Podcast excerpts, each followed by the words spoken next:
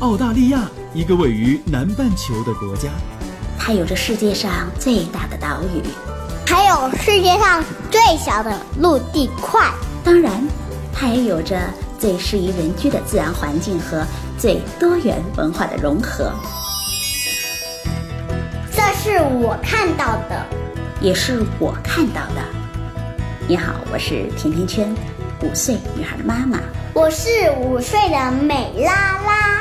我们在澳洲，在路上。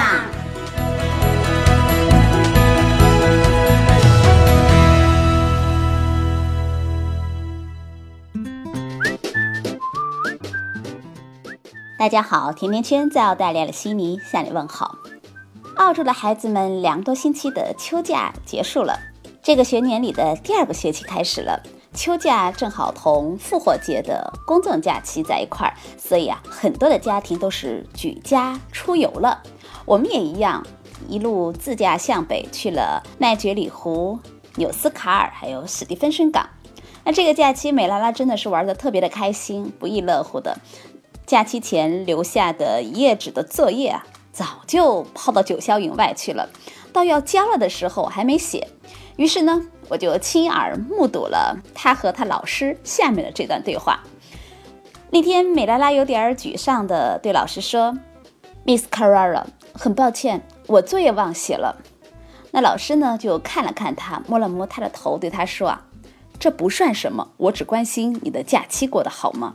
美拉拉就告诉老师说：“我们一家去旅行了。”然后老师回答说：“哦，真的，简直太棒了。”那之后啊，他们就开始聊假期，假期里的体验和感受。老师还告诉美拉拉说，作业呀不仅是在纸上，旅行也可以学到很多东西。在他们的这个交谈当中，之后就再也没有提到任何关于忘记写作业这件事儿了。美拉拉就开始烟消云散了。经过了这个，我终于知道她为什么这么喜欢这个金发女老师的这个原因了。其实这给了我蛮大的触动，尤其是老师对孩子的这个态度。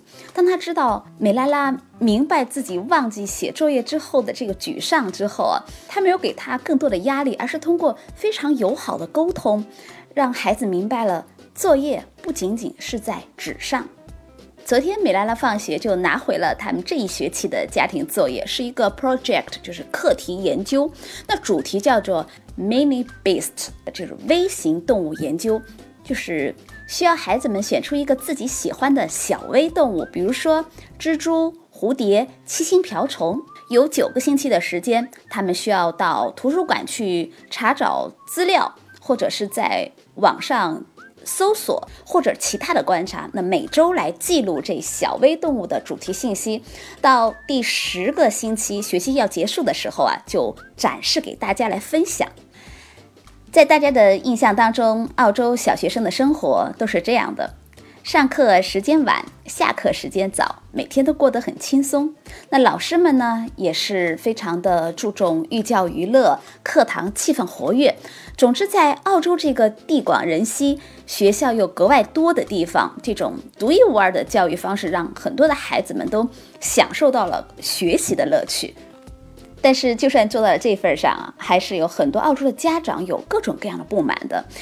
最近就有一位澳洲的妈妈带着七万的网友怒怼学校，就因为孩子每天要做这么一小时左右的作业。那同时啊，有学校的校长就已经做出了决定，小学要停止布置家庭作业。相信每一个在中国长大的孩子，从小啊都要接受到繁重的家庭作业的这个督查，整个周末、暑假、寒假几乎都会被各种各样的作业去填充。想起前段时间在国内疯狂刷屏的许多家长们都挤破脑袋要把孩子送去补习的学而思，那再对比一下现在澳洲孩子们的小学生活，要彻底告别写作业了，只需要埋头做做 project 课题研究。那么澳洲式的放养，你真的能放手吗？因为这几件事儿啊，所以这期的节目，我想再和大伙儿聊聊澳洲的教育。我想先和大伙儿分享关于澳洲有一所公立小学取消家庭作业这件事儿。去年的时候，澳洲的这所公立小学有一位家长呢，在家长委员会上询问老师，家庭作业的目的到底是为什么？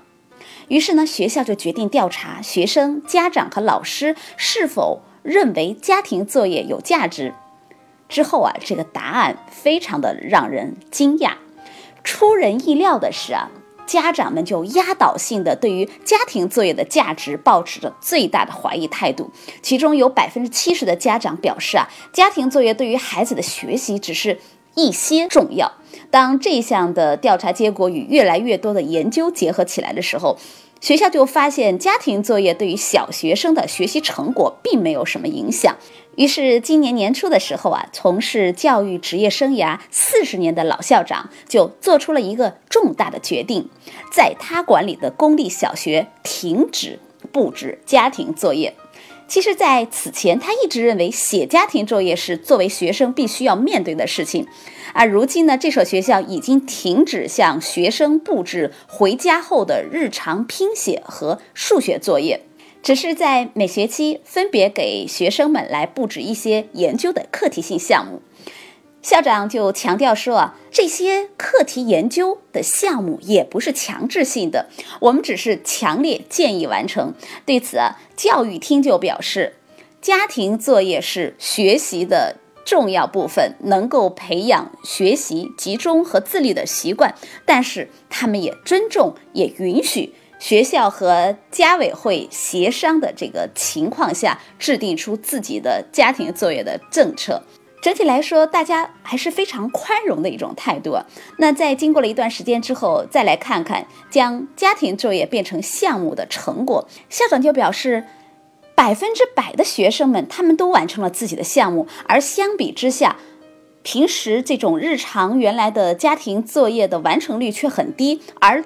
而现在这种项目性的作业，大家的积极主动性会非常高。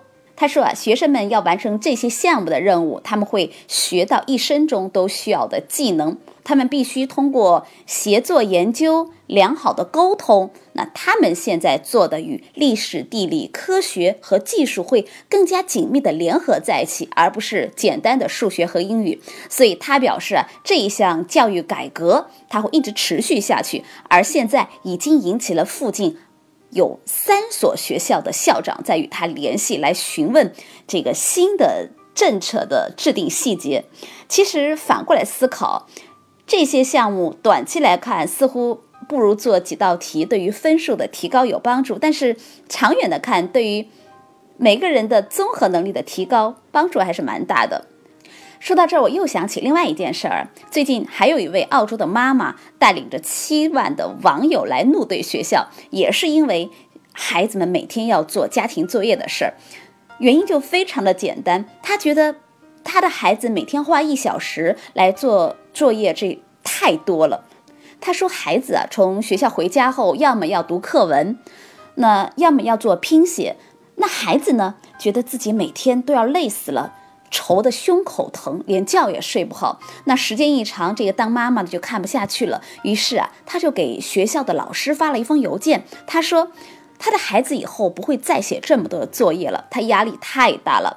老师，你需要理解孩子，那么他只是个孩子，他需要享受美好的家庭时光，就像大人们工作完了要休息，那孩子们上课之后也需要休息，他们需要和兄弟姐妹们一起玩耍，需要时间来享受童年。如果学校用家庭作业的方式来惩罚孩子，那么我就要考虑在家来教育他了。在给老师发了这封邮件之后啊，这位妈妈又在 Facebook 上提起了这件事，来表达自己的不满。于是，一夜之间啊，这一条 Facebook 竟然引发了七万多网友的围观和评论。无数的孩子的家长们都纷纷表示：“你说的太棒了，我们的孩子啊，天天上课就够累了，那回家还要花时间来写作业，太不合理了。”紧接着，还有一些老师和心理学家也站了出来。他们表示啊，小学生现在的压力太大了，不该再让他们写课后的作业了。还有一个老师留言说，作为一个四年级的老师，他特别的支持。实际上，他从今年开始就没有给学生们布置过什么作业，但是孩子们同样有很大的进步。还有儿童心理学家也留言说，非常的感谢你能做这件事儿，为你的女儿做出正确的选择。接下来还有一位妈妈也因为孩子每天回家要写作业的事儿，就给总理谭宝写了一封信，要求要取消家庭作业。她觉得孩子的童年就这样被作业给毁掉了。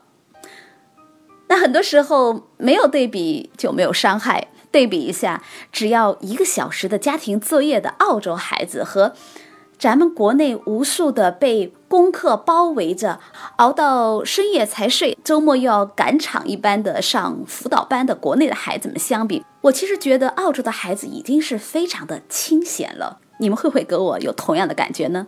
很多家有孩子的听友们就给我留言，让我再多说说孩子在学校的事儿。在这儿，我也分享一下，除了家庭作业这件事儿，澳洲孩子在学校的日常。先来说说关于上课的时间，在国内小学或者是中学规定的到校时间，一般都会在七点半左右。